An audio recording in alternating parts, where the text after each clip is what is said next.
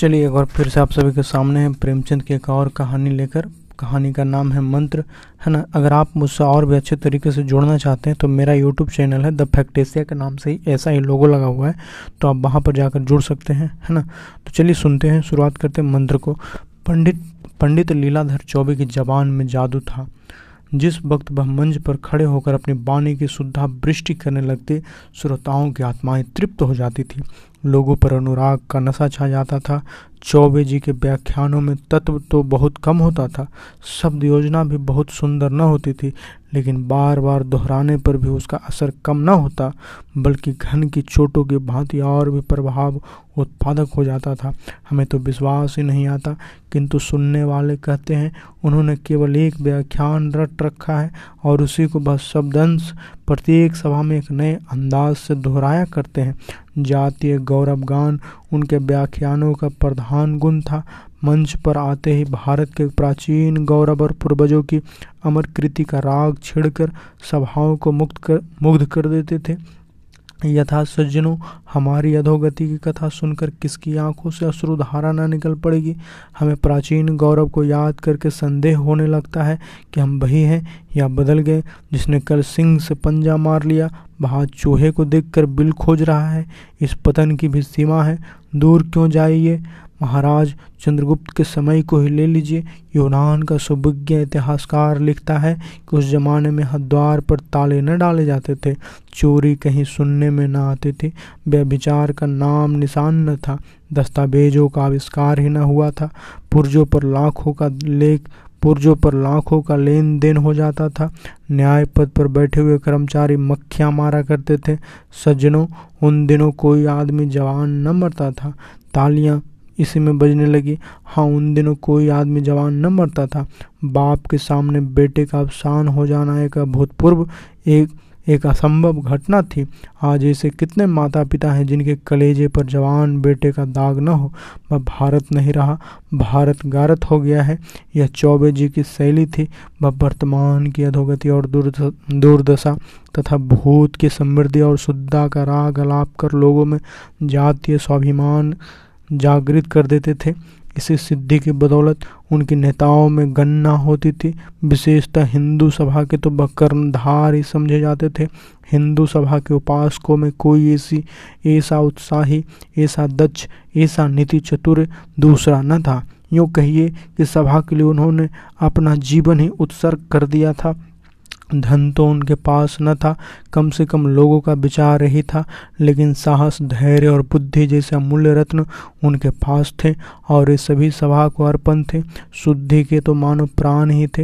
हिंदू जाति का उत्थान और पतन, जीवन और मरण उनके विचार में इसी प्रश्न पर अभिलंबित था। शुद्धि के सिवा हिंदू जाति के पुनर्जीवन का और कोई उपाय न था। जाति की समस्त नैतिक, शारीरिक, मानसिक, सामाजिक, आर्थिक और धार्मिक बीमारियों की दवा इसी आंदोलन की सफलता में मर्यादित थी और वह तन मन से इसका उद्योग क्या करते थे। चंदे वसूल करने में चौबे जी सिद्धहस्त थे। ईश्वर ने उन्हें वह गुण बता दिया था कि पत्थर से भी तेल निकाल सकते थे। कंजूसों को तो भैसा उल्टे छुरे से मुड़ते थे कि उन महाशयों को सदा के लिए शिक्षा मिल जाती थी। इस विषय में पंडित जी साम, दाम, दंड और भेद, इन चारों नीतियों से काम लेते थे। यहाँ तक कि राष्ट्र हित के लिए डाका और चोरी को भी क्षम्य समझते थे। गर्मी के दिन थे। लीलाधर जी किसी शीतल पर पार्वत्य प्रदेश को जाने की तैयारियां कर रहे थे कि सैर की सैर हो जाए और बन पड़ा तो कुछ चंदा भी वसूल कर लाएंगे। उनको जब भ्रमण की इच्छा होती तो मित्रों के साथ एक डिपुटेशन के रूप में निकल खड़े होते। अगर 1000 रुपये वसूल करके वह इसका आधा सैर सपाटे में खर्च भी कर दें तो किसकी क्या हानि। हिंदू सभा को तो कुछ न कुछ मिल ही जाता था। वह न उद्योग करते तो इतना भी तो न मिलता। पंडित जी ने अब की सपरिवार जाने का निश्चय किया था।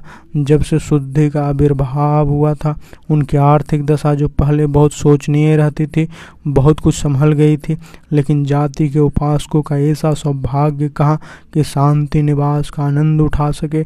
उनका तो जन्म ही मारे मारे फिरने के लिए होता है। खबर आई कि मद्रास प्रांत में तबलीग वालों ने तूफान मचा रखा है। हिंदुओं के गाँव गाँव के हिंदुओं के गांव-गांव के मुसलमान होते जाते हैं। मुल्लाओं ने बड़े जोश से तबलीग का काम शुरू किया है। अगर हिंदू समाज ने इस प्रवाह को रोकने की आयोजना न की तो सारा प्रांत हिंदुओं से शून्य हो जाएगा, किसी सिखाधारी की सूरत तक नजर न आएगी। हिंदू सभा में खलबली मच गई। तुरंत एक विशेष अधिवेशन हुआ और नेताओं के सामने यह समस्या उपस्थित की गई। बहुत सोच विचार के साथ निश्चय हुआ कि चौबे जी पर इस कार्य का भार रखा जाए। उनसे प्रार्थना की जाए कि वह तुरंत मद्रास चले जाएं और धर्म विमुख बंधुओं का द्वार उद्धार करें। कहने ही की देर थी, चौबे जी तो हिंदू जाति की सेवा के लिए अपने को अर्पण ही कर चुके थे। पर्वत यात्रा का विचार रोक दिया और मद्रास जाने को तैयार हो गए। हिंदू सभा के मंत्री ने आंखों में आंसू भरकर उनसे विनय की कि महाराज, यह बीड़ा आप ही उठा सकते हैं। आप ही को परमात्मा ने इतने सामर्थ्य दी है।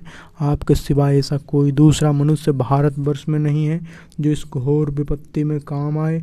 जाति के दीनहीन दशा पर दया कीजिए। चौबे जी इस प्रार्थना को अस्वीकार न कर सके। फौरन सेवकों की एक मंडली बनी और पंडित जी के नेतृत्व में रवाना हुई।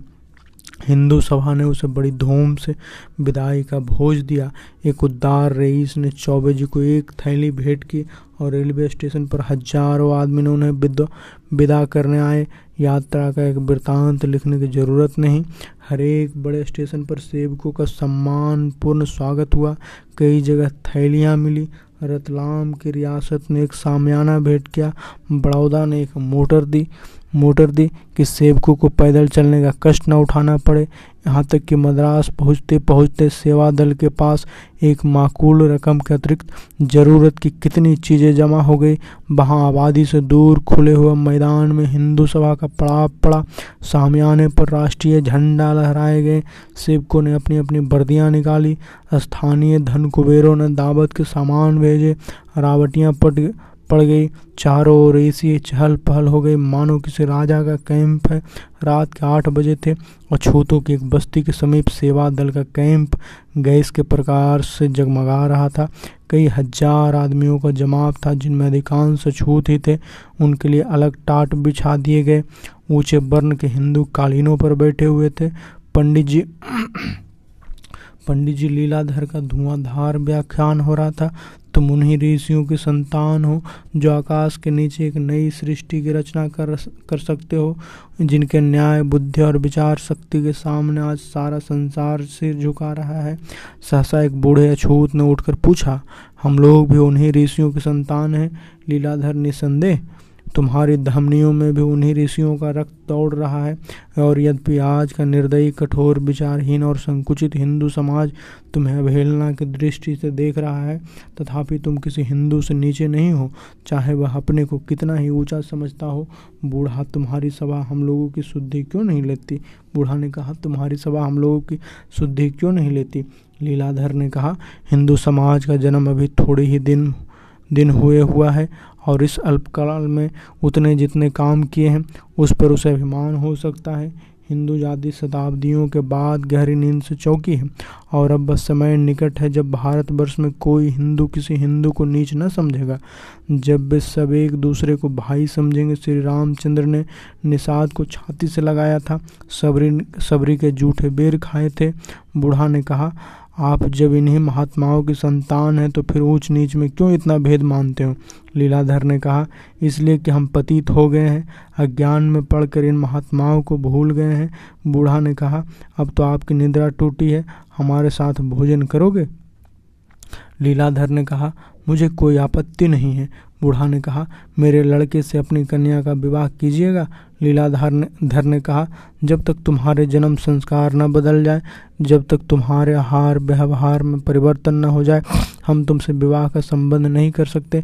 मांस खाना छोड़ो, मदिरा पीना छोड़ो, शिक्षा ग्रहण करो, तभी तुम उच्च वर्णों के हिंदुओं में मिल सकते हो। बूढ़ा ने कहा, तुम कितने ही ऐसे कुलीन ब्राह्मणों को जानते हो जो रात दिन नशे में डूबे रहते हैं, मांस के बिना कौर नहीं उठाते, और कितने ही ऐसे हैं जो एक अक्षर भी नहीं पढ़ते, पर आपको उनके साथ भोजन करते देखता हूँ। उनसे विवाह संबंध करने में आपको कदाचित इनकार न होता है। जब आप खुद अज्ञान में पड़ते हुए पड़े हुए हैं तो हमारा उद्धार कैसे कर सकते हैं। आपका हृदय अभी तक अभिमान से भरा हुआ है, जाइए अभी कुछ दिन और अपनी आत्मा का सुधार कीजिए, हमारा उद्धार आपके किए न होगा। हिंदू समाज में रहकर हमारे माथे से नीचता का कलंक न मिटेगा। हम कितने ही विद्वान, कितने ही आचारवान हो जाएं, आप हमें यूं ही नीच समझते रहेंगे। हिंदुओं की आत्मा मर गई है और उसका स्थान अहंकार ने ले लिया है। हम अब देवता की शरण में जा रहे हैं, जिनके मानने वाले हमसे गले मिलने को आज ही तैयार हैं। वे यह नहीं कहते कि तुम अपने संस्कार बदल कर आओ, हम अच्छे हैं या बुरे। वे इसी दशा में हमें अपने पास बुला रहे हैं। आप अगर ऊंचे हैं तो ऊंचे बने रहिए, हमें उड़ना न पड़ेगा। लीलाधर ने कहा, एक ऋषि संतान के मुँह से ऐसी बातें सुनकर मुझे आश्चर्य हो रहा है। वर्ण भेद तो ऋषियों ही का किया हुआ है, उसे तुम कैसे मिटा सकते हो। बूढ़ा ने कहा, ऋषियों को मत बदनाम कीजिए, यह सब पाखंड आप लोगों का रचा हुआ है। आप कहते हैं तुम मदिरा पीते हो, लेकिन आप मदिरा पीने वालों की जूतियाँ चाटते हैं। आप हमसे मांस खाने के कारण घिनाते हैं, लेकिन आप गौ मांस खाने वालों के सामने नाक रगड़ते हैं, इसलिए न कि वे आपसे बलवान हैं। हम भी आज राजा हो जाएं तो आप हमारे सामने हाथ बांधकर खड़े होंगे। आपके धर्म में वही ऊंचा है जो बलवान है, वही नीचा है जो निर्बल है, यही आपका धर्म है। यह कहकर बूढ़ा वहाँ से चला गया और उसके साथ ही और लोग भी उठ खड़े हुए। केवल चौबे जी और उनके दल वाले मंच पर रह गए। मानो मंच गान समाप्त हो जाने के बाद उसकी प्रतिध्वनि वायु में गूंज रही हो। तबलीग वालों ने जब से चौबे जी के आने की खबर सुनी थी, इस फिक्र में थे कि किसी उपाय से इन सबको यहाँ से दूर करना चाहिए। चौबे जी का नाम दूर दूर तक प्रसिद्ध था, जानते थे यह यहाँ जम गया तो हमारी सारी की कराई मेहनत व्यर्थ हो जाएगी। इसके कदम यहाँ जमने न पाए। मुल्लाओं ने उपाय सोचना शुरू किया। बहुत वाद विवाद, हुज्जत और दलील के बाद निश्चय हुआ कि इस काफिर को कत्ल कर दिया जाए। ऐसा सवाल लूटने के लिए आदमियों की क्या कमी, उसके लिए तो जन्नत का दरवाज़ा खुल जाए। होरे उसकी बलाएँ लेगी, फरिश्ते उसके कदमों के खाक का सुरमा बनाएंगे, रसूख उसके सर पर बरकत का हाथ रखेंगे, खुदाबंद करीम उसे सीने से लगाएंगे और कहेंगे तू मेरा प्यारा दोस्त है। दो हट्ठे कट्ठे जवानों ने तुरंत बिड़ा उठा लिया। रात के 10 बज रहे थे। हिंदू सभा के कैंप में सन्नाटा था। केवल चौबे जी अपने रावटी में बैठे हिंदू सभा के मंत्री को पत्र लिख रहे थे। यहाँ सबसे बड़ी आवश्यकता धन की है। रुपया रुपया रुपया जितना भेज सके भेजिए, डिपुटेशन भेजकर वसूल लीजिए, मोटे महाजनों की जेब टटोलिए, भिक्षा मांगिए। बिना धन के इन अभागों का उद्धार न होगा। जब तक कोई पाठशाला न खुले, कोई चिकित्सालय न स्थापित हो, कोई वाचनालय न हो, इन्हें कैसे विश्वास आएगा कि हिंदू सभा इनकी हितचिंतक है। तबलीग वाले जितना खर्च कर रहे हैं उसका आधा भी मुझे मिल जाए तो हिंदू धर्म के पताका फहराने लगे। केवल व्याख्यानों से काम न चलेगा, शीशों से कोई जिंदा नहीं रहता। सहसा किसी की आहट पाकर वह चौंक पड़े। आंखें ऊपर उठाई तो देखा दो आदमी सामने खड़े हैं। पंडित जी ने संकित होकर पूछा, तुम कौन हो, क्या काम है। उत्तर मिला, हम इजराइल के फरिश्ते हैं, तुम्हारी रूह नब्ज करने आए हैं, इजराइल ने तुम्हें याद किया है। पंडित जी यों बहुत ही बलिष्ठ पुरुष थे, उन दोनों को एक धक्के में गिरा सकते थे। प्रातःकाल 3 पाव मोहन भोग और 2 सिर दूध का नाश्ता करते थे। दोपहर के समय पाव भर घी दाल में खाते। तीसरे पर दुधिया भंग धान छानते, जिसमें शेर भर मलाई और आधा शेर बादाम मिली रहती। रात को डटकर ब्यालू करते, क्योंकि प्रातःकाल तक फिर कुछ न खाते। इस पर तुर्राइया की पैदल पग भर भी न चलते। पालकी मिले तो पूछना ही क्या, जैसे घर पर पलंग उड़ा जा रहा हो। कुछ न हो तो इक्का तो था ही, यद पिकासी में ही 2 ही 4 इक्के वाले ऐसे थे जो उन्हें देखकर कह न दे कि इक्का खाली नहीं है। ऐसा मनुष्य नरम अखाड़े में पड़ कर ऊपर वाले पहलवान को थका सकता था। चुस्ती और फुर्ती के अवसर पर तो वह रेत पर निकला हुआ कछुआ था। पंडित जी ने एक बार कनखियों से दरवाजे की तरफ देखा, भागने का कोई मौका न था। तब उनमें साहस का संचार हुआ। भय की पराकाष्ठा ही साहस है। अपने सोटे की तरफ हाथ बढ़ाया और गरज कर बोले, निकल जाओ यहाँ से। बात मुँह से पूरी न निकली थी कि लाठियों का बार पड़ पड़ा पड़ना शुरू हो गया। पंडित जी मूर्छित होकर गिर पड़े। शत्रुओं ने समय पाकर देखा जीवन का कोई लक्षण न था, समझ गए काम तमाम हो गया है। लूटने का विचार न था, पर जब कोई पूछने वाला न हो तो हाथ बढ़ाने में क्या हर्ज है। जो कुछ हाथ लगा ले देकर चलते बने। प्रातःकाल बूढ़ा भी उधर से निकला तो सन्नाटा छाया हुआ था। ना आदमी ना आदम जाद, छौलदारियाँ भी गायब। चकराया, यह माजरा क्या है। रात ही भर में अलादीन के महल की तरह सब कुछ गायब हो गया। इन महात्माओं में से एक भी नजर नहीं आता। तो प्रातःकाल मोहन भोग उड़ाते और संध्या समय भंग घोटते दिखाई देते थे। जरा और समीप जाकर पंडित लीलाधर की रावट में झांका तो कलेजा सन से हो गया। पंडित जी जमीन पर मुर्दे की तरफ पड़े हुए थे। मुंह पर मक्खियाँ भिनक रही थी। सिर के बालों में रक्त ऐसा जम गया था जैसे किसी चित्रकार के ब्रश में रंग। सारे कपड़े लहूलुहान हो रहे थे। समझ गया पंडित जी के साथियों ने उन्हें मारकर अपनी राह ली है। सासा पंडित जी के मुंह से कराहने की आवाज़ निकली। अभियान बाकी थी। बूढ़ा तुरंत दौड़ता हुआ गांव में गया और कई आदमियों को लाकर पंडित जी को अपने घर उठवा ले आया। मरहम पट्टी होने लगी। बूढ़ा दिन के दिन और रात की रात पंडित जी के पास बैठा रहता। उसके घर वाले उनकी शुभ श्रोषा में लगे रहते। गांव वाले भी यथाशक्ति सहायता करते। इस बेचारे के यहाँ कौन अपना बैठा हुआ है। अपने हैं तो हम, बेगाने हैं तो हम। हमारे उद्धार के लिए तो यह बेचारा यहाँ आया था, नहीं तो यहाँ उसे क्यों आना पड़ता। कई बार पंडित जी अपने घर पर बीमार पड़ चुके थे, पर उनके घर वालों ने इतनी तन्मयता से उनकी तीमारदारी न की थी। सारा घर और घर ही नहीं, सारा गांव उनका गुलाम बना हुआ था। अतिथि सेवा उनके धर्म का एक अंग था। सभ्य स्वार्थ ने सभी अभी उस भाव का गला नहीं घोटा था। सांप का मंत्र जानने वाला देहाती अब भी माघ पूस के अधोरी मेघाच्छन रात्रि में मंत्र झाड़ने के लिए 10-5 कोस पैदल दौड़ता हुआ चला जाता है। उसे डबल फीस और सवारी की जरूरत नहीं होती। बूढ़ा मलमूत्रा तक अपने हाथों उठाकर फेंकता है। पंडित जी की घुड़कियाँ सुनता। सारे गांव से दूध मांगकर उन्हें पिलाता, पर उनकी त्योरियाँ कभी मैली न होती।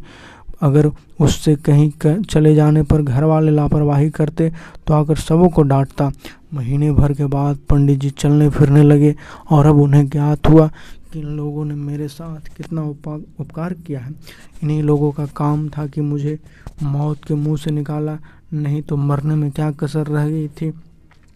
उन्हें अनुभव हुआ कि मैंने जिन लोगों को नीच समझा था और जिनके उद्धार का बीड़ा उठा कर आया था, वे मुझसे कहीं ऊँचे हैं। मैं इस परिस्थिति में कदाचित रोगी को किसी अस्पताल में भेजकर ही अपने कर्तव्य निष्ठा पर गर्व करता। समझता मैं दधीची और हरिश्चंद्र का मुख उज्ज्वल कर दिया। उनके रोए रोए इन देवतुल्य प्राणियों के प्रति आशीर्वाद निकलने लगा। 3 महीने गुजर गए। न तो हिंदू सभा ने पंडित जी की खबर ली और न घर वालों ने। सभा के मुखपत्र में उनकी मृत्यु पर आंसू बहाए गए, उनके कामों की प्रशंसा की गई और उनका स्मारक बनाने के लिए चंदा खोल दिया गया। घर वाले भी रो पीट कर बैठ रहे। उधर पंडित जी दूध और घी खाकर चौक चौबड़ हो गए थे। चेहरे पर खून की सुर्खी दौड़ गई। देह भर आई। देहात के जलवायु ने बहकाम कर दिखाया, जो कभी मलाई और मक्खन से न हुआ था। पहले की तरह तैयार होकर बह नहीं हुए, पर फुर्ती और चुस्ती दुगनी हो गई। मोटाई का आलस्य अब नाम को भी न था। उनमें एक नए जीवन का संचार हो गया। जाड़ा शुरू हो गया था। पंडित जी घर लौटने की तैयारियां कर रहे थे। इतने में प्लेग का आक्रमण हुआ और गांव में 3 आदमी बीमार हो गए। बूढ़ा चौधरी भी उन्हीं में से था। घर वाले इन रोगियों को छोड़कर भाग खड़े हुए। वहाँ का दस्तूर था कि जिन बीमारियों को वे लोग देवी का कोप समझते थे, उनके रोगियों को छोड़कर चले जाते थे। उन्हें बचाना देवताओं बैर मोल ले लेना था, और देवताओं से बैर करके कहाँ जाते। जिस प्राणी को देवता ने चुन लिया, उसे भला बे उसके हाथों से छीनने का साहस कैसे करते। पंडित जी को भी लोगों ने साथ ले जाना चाहा, किंतु पंडित जी न गए। उन्होंने गाँव में रहकर रोगियों की रक्षा करने का निश्चय किया। जिस प्राणी ने उन्हें मौत के पंजे से छुड़ाया था, उसे इस दशा में छोड़कर वह कैसे जाते। उपकार ने उनकी आत्मा को जगा दिया। बूढ़े चौधरी ने तीसरे दिन होश आने पर जब उन्हें अपने पास खड़े देखा तो बोला, महाराज तुम यहाँ क्यों आ गए। मेरे लिए देवताओं का हुक्म आ गया है। अब मैं किसी तरह नहीं रुक सकता। तुम क्यों अपनी जान जोखिम में डालते हो। मुझ पर दया करो, चले जाओ। लेकिन पंडित जी पर कोई असर न हुआ। वह बारी बारी से तीनों रोगियों के पास जाते और कभी उनके गिल्टियाँ सेकते, कभी उन्हें पुराणों की कथाएं सुनाते। घरों में नाज बर्तन आदि सब ज्यों के त्यों रखे हुए थे। पंडित जी पथ्य बनाकर रोगियों को खिलाते।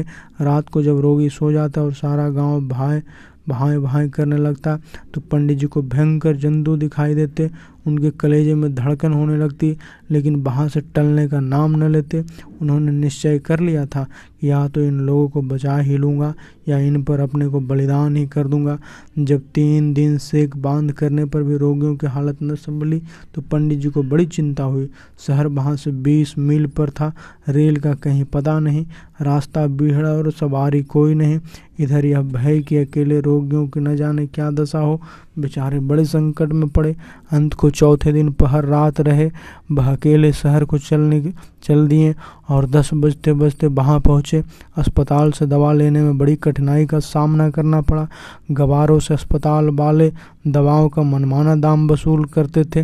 पंडित जी को मुफ्त क्यों देने लगे? डॉक्टर ने मुंशी से कहा, दवा तैयार नहीं है।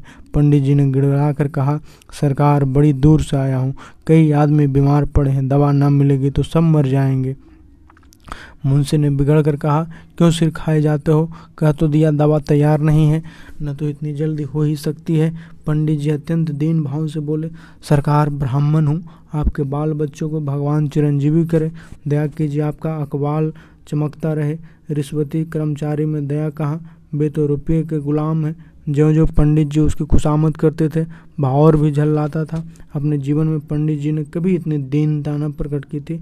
उनके पास इस वक्त एक धेला भी न था। अगर वह जानते कि दवा मिलने में इतनी दिक्कत होगी तो गांव वालों से कुछ मांग जांच कर लाए होते। बेचारे हतबुद्धि से खड़े सोच रहे थे कि अब क्या करना चाहिए। सहसा डॉक्टर साहब स्वयं बंगले से निकल आए। पंडित जी लपक कर उनके पैरों पर गिर पड़ा और करुण स्वर में बोले, दीनबंधु, मेरे घर के 3 आदमी टाउन में पड़े हुए, बड़ा गरीब हूँ, सरकार कोई दवा मिले। डॉक्टर साहब के पास ऐसे गरीब लोग नित्य आया करते थे। उनके चरण पर किसी का गिर पड़ना, उनके सामने पड़े हुए हाथानात करना उनके लिए कुछ नई बात न थी। अगर इस तरह वह दया करने लगे तो दवा ही भर को होते। यह ठाट बाट कहाँ से निपटा? मगर दिल के चाहे कितने ही बुरे हो, बातें मीठी मीठी करते थे। पैर हटाकर बोले, रोगी कहाँ हैं? पंडित जी ने कहा, सरकार वे तो घर पर है, इतनी दूर कैसे आते? डॉक्टर ने बोला, रोगी घर और तुम दवा लेने आए हो, कितने मज़े की बात है। रोगी को देखे बिना कैसे दवा दे सकता हूँ? पंडित जी को अपनी भूल मालूम हुई। वास्तव में बिना रोगी को देखे रोगी की पहचान कैसे हो सकती है? लेकिन 3 रोगियों को इतनी दूर लाना आसान न था। अगर गांव वाले उनकी सहायता करते तो डोलियों का प्रबंध हो सकता था, पर वहाँ तो सब कुछ अपने ही बूते करना था। गांव वाले से इसमें सहायता मिलने की कोई आशा न थी। सहायता की कौन कहे, वे तो उनके शत्रु हो रहे थे। उन्हें भय होता था कि यह दुष्ट देवताओं से बैर बढ़ाकर हम लोगों पर न जाने क्या विपत्ति लाएगा। अगर कोई दूसरा आदमी होता तो वह उसे कब का मार चुके होते। पंडित जी से उन्हें प्रेम हो गया था, इसीलिए छोड़ दिया था। यह जवाब सुनकर पंडित जी को कुछ बोलने का साहस तो न था, पर कलेजा मजबूत करके बोले, सरकार अब कुछ नहीं हो सकता। डॉक्टर ने कहा, अस्पताल से दवा नहीं मिल सकती, हम अपने पास से दाम लेकर दवा दे सकते हैं। पंडित जी ने कहा, यह दवा कितने की होगी सरकार? डॉक्टर साहब ने कहा, दवा का दाम तो 10 रुपया बतलाया, और यह भी कहा, इस दवा से जितना लाभ होगा उतना अस्पताल की दवा से नहीं हो सकता। बोले, वहाँ पुरानी दवाएं रखा रहता है, गरीब लोग आता है दवाई ले जाता है, जिसको जीना होता है जीता है, जिसे मरना होता है मरता है, हमसे कुछ मतलब नहीं। हम तुमको जो दवा देगा वह सच्चा दवा होगा। 10 रुपये। इस समय पंडित जी को 10 रुपये 10 लाख जान पड़े। इतने रुपये एक दिन में भंग बूटी में उड़ा दिया करते थे, पर इस समय तो धोले धोले को मोहताज थे। किसी से उधार मिलने की आशा कहाँ? हाँ, संभव है भिक्षा मांगने से कुछ मिल जाए, लेकिन इतनी जल्द 10 रुपये किसी भी उपाय से न मिल सकते थे। आधा घंटे तक वही उधेड़ बुन में खड़े रहे। भिक्षा के सिवा कोई दूसरा उपाय न सोचता था, और भिक्षा उन्होंने कभी मांगी न थी। एक वह चंदे जमा कर चुके थे, एक एक बार में हजारों वसूल कर लेते थे, पर वह दूसरी बात थी। धर्म के रक्षक, जाति के सेवक और दलितों के उद्धारक बनकर चंदा लेने में गौरव था। चंदा लेकर वह देने वालों पर एहसान करते थे, पर यहाँ तो भिखारियों की तरह हाथ फैलाना, गिड़गिड़ाना और फटकारे सहनी पड़ेगी। कोई कहेगा, इतने मोटे ताजे तो हो, मेहनत क्यों नहीं करते? तुम्हें भीख मांगते शर्म भी नहीं आती। कोई कहेगा, घास खोद कर लाओ। मैं तुम्हें अच्छी मजदूरी दूंगा। किसी को उनका ब्राह्मण होने का विश्वास ना आएगा। अगर यहाँ उनका रेशमी अचकन और रेशमी साफा होता, केसरिया रंग वाला दुपट्टा ही मिल जाता तो वह कोई स्वांग भर लेते। ज्योतिषी बनकर वह किसी धनी सेठ को फांस सकते थे और इस फन में वह उस्ताद भी थे। पर यहाँ वह सामान कहाँ, कपड़े लत्तों तो सब कुछ लूट चुके थे। विपत्ति में कदाचित बुद्धि भी भ्रष्ट हो जाती है। अगर वह मैदान में खड़े होकर कोई मनोहर व्याख्यान दे देते तो शायद उनके 10-5 भक्त पैदा हो जाते, लेकिन इस तरफ उनका ध्यान ही नहीं गया। वह सजे हुए पंडाल में फूलों से सुसज्जित मेज के सामने मंच पर खड़े होकर अपनी वाणी का चमत्कार दिखला सकते थे। इस दुर्वस्था में कौन उनका व्याख्यान सुनेगा? लोग समझेंगे कोई पागल बक रहा है। मगर दोपहर ढली जा रही थी, अधिक सोच विचार का अवकाश न था। यही संध्या हो गई तो रात को लौटना संभव हो जाएगा। फिर रोगियों की न जाने क्या दशा हो। वह भी इस अनिश्चित दशा में खड़े न रह सके, चाहे कि जितना तिरस्कार हो, जितना अपमान सहना पड़े। भिक्षा के सिवा और कोई उपाय न था। वह बाजार में जाकर एक दुकान के सामने खड़े हो गए, पर कुछ मांगने की हिम्मत न पड़ी। दुकान ने पूछा, क्या लोगे? पंडित जी बोले, चावल का क्या भाव है? मगर दूसरी दुकान पर पहुंचकर वह जब ज़्यादा सावधान हो गए। सेठ जी गद्दी पर बैठे हुए थे। पंडित जी आकर उनके सामने खड़े हो गए और गीता का एक श्लोक पढ़ सुनाया। उनका शुद्ध उच्चारण और मधुर स्वर, मधुर वाणी सुनकर सेठ जी चकित हो गए। पूछा, कहाँ स्थान है?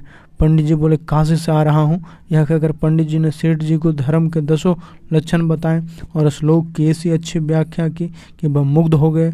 बोले, महाराज, आज चलकर मेरे स्थान को पवित्र कीजिए। कोई स्वार्थी आदमी होता तो इस प्रस्ताव को सहस्र स्वीकार कर लेता, लेकिन पंडित जी को लौटने की पड़ी थी। बोले, नहीं सेठ जी, मुझे अवकाश नहीं है। सेठ ने कहा, महाराज, आपको हमारी इतनी खातिरी करनी पड़ेगी। पंडित जी कहा, जब किसी तरह ठहरने पर राजी न हुए तो सेठ जी ने उदास होकर कहा, फिर हम आपकी क्या सेवा करें? कुछ आज्ञा दीजिए। आपकी वाणी से तो तृप्ति नहीं हुई, फिर कभी इधर आना हो तो अवश्य दर्शन कीजिए दीजिएगा। पंडित जी ने कहा, आपकी इतनी श्रद्धा है तो अवश्य आऊँगा। यह कहकर पंडित जी फिर उठ खड़े हुए। संकोच ने फिर उनके जवान बंद कर दी। यह आदर सत्कार इसलिए तो है कि मैं अपना स्वार्थ भाव छिपाए हुए हूँ। कोई इच्छा प्रकट किया और इनकी आंखें बदली। सूखा जवाब चाहे न मिले पर श्रद्धा न रहेगी। वह नीचे उतर गए और सड़क पर एक क्षण के लिए खड़े होकर सोचने लगे, अब कहाँ जाऊँ? उधर जाड़े का दिन किसी बिलासी के धन की भांति भागा चला जाता था। वह अपने ही ऊपर झुंझला रहे थे। तब किसी से मांगू नहीं तो कोई क्यों देने लगा? कोई क्या मेरे मन का हाल जानता है? वे दिन गए जब धनी लोग ब्राह्मणों की पूजा किया करते थे। यह आशा छोड़ दो कि कोई महाशय आकर तुम्हारे हाथ में रुपये रख देंगे। वह धीरे धीरे आगे बढ़े। सहसा सेठ जी ने पीछे से पुकारा, पंडित जी जरा ठहरिए। पंडित जी ठहर गए। फिर घर चलने के लिए आग्रह करने आता होगा। यह तो न हुआ कि 1 रुपये का नोट लाकर दे देता, मुझे घर ले जाकर न जाने क्या करेगा।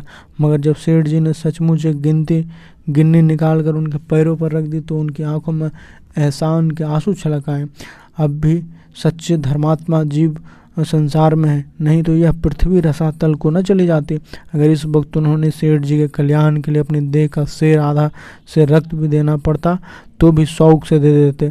गदगद कंठ से बोले, इसका तो कुछ काम न था सेठ जी, मैं भिक्षुक नहीं हूँ, आपका सेवक हूँ। सेठ जी श्रद्धा विनय पूर्ण शब्दों में बोले, भगवान इसे स्वीकार कीजिए, यह दान नहीं भेंट है। मैं भी आदमी पहचानता हूँ। बहुतेरे साधु संत योगी यति देश और धर्म के सेवक आते रहते हैं, पर न जाने क्यों किसी के प्रति मेरे मन में श्रद्धा नहीं उत्पन्न होती। उनसे किसी तरह पिंड छुड़ाने की पड़ जाती है। आपका संकोच देखकर मैं समझ गया कि आपका यह पेशा नहीं है। आप विद्वान हैं, धर्मात्मा हैं, पर किसी संकट में पड़े हुए हैं। इस तुच्छ भेंट को स्वीकार कीजिए और मुझे आशीर्वाद दीजिए। पंडित जी दवाएं लेकर घर चले तो हर्ष उल्लास और विजय से उनका हृदय उछल पड़ा। हनुमान जी भी संजीवनी बूटी लाकर इतने प्रसन्न हुए होंगे, ऐसा सच्चा आनंद उन्हें कभी प्राप्त न हुआ था। उनके हृदय में इतने पवित्र भावों का संचार कभी न हुआ था। दिन बहुत थोड़ा रह गया था। सूर्यदेव अविरल गति से पश्चिम की ओर दौड़ते चले जाते थे। क्या उन्हें भी किसी रोगी को दवा देनी थी? वह बड़े बेग से दौड़ते हुए पर्वत की ओट में छिप गए। पंडित जी और भी फुर्ती से पांव बढ़ाने लगे, मानो उन्होंने सूर्यदेव को पकड़ लेने की ठानी है। देखते देखते अंधेरा छा गया, आकाश में दो एक तारे दिखाई देने लगे। अभी 10 मील की मंजिल बाकी थी। जिस तरह काली घटा को सिर पर मडराते देखकर गृहिणी दौड़ दौड़कर सुखावन समेटने लगती है, उसी भांति लीलाधर ने भी दौड़ना शुरू किया। उन्हें अकेले पड़ जाने का भय न था, भय था अंधेरों में राह भूल जाने का। दाएँ बाएँ बस्तियाँ छूटती जाती थी।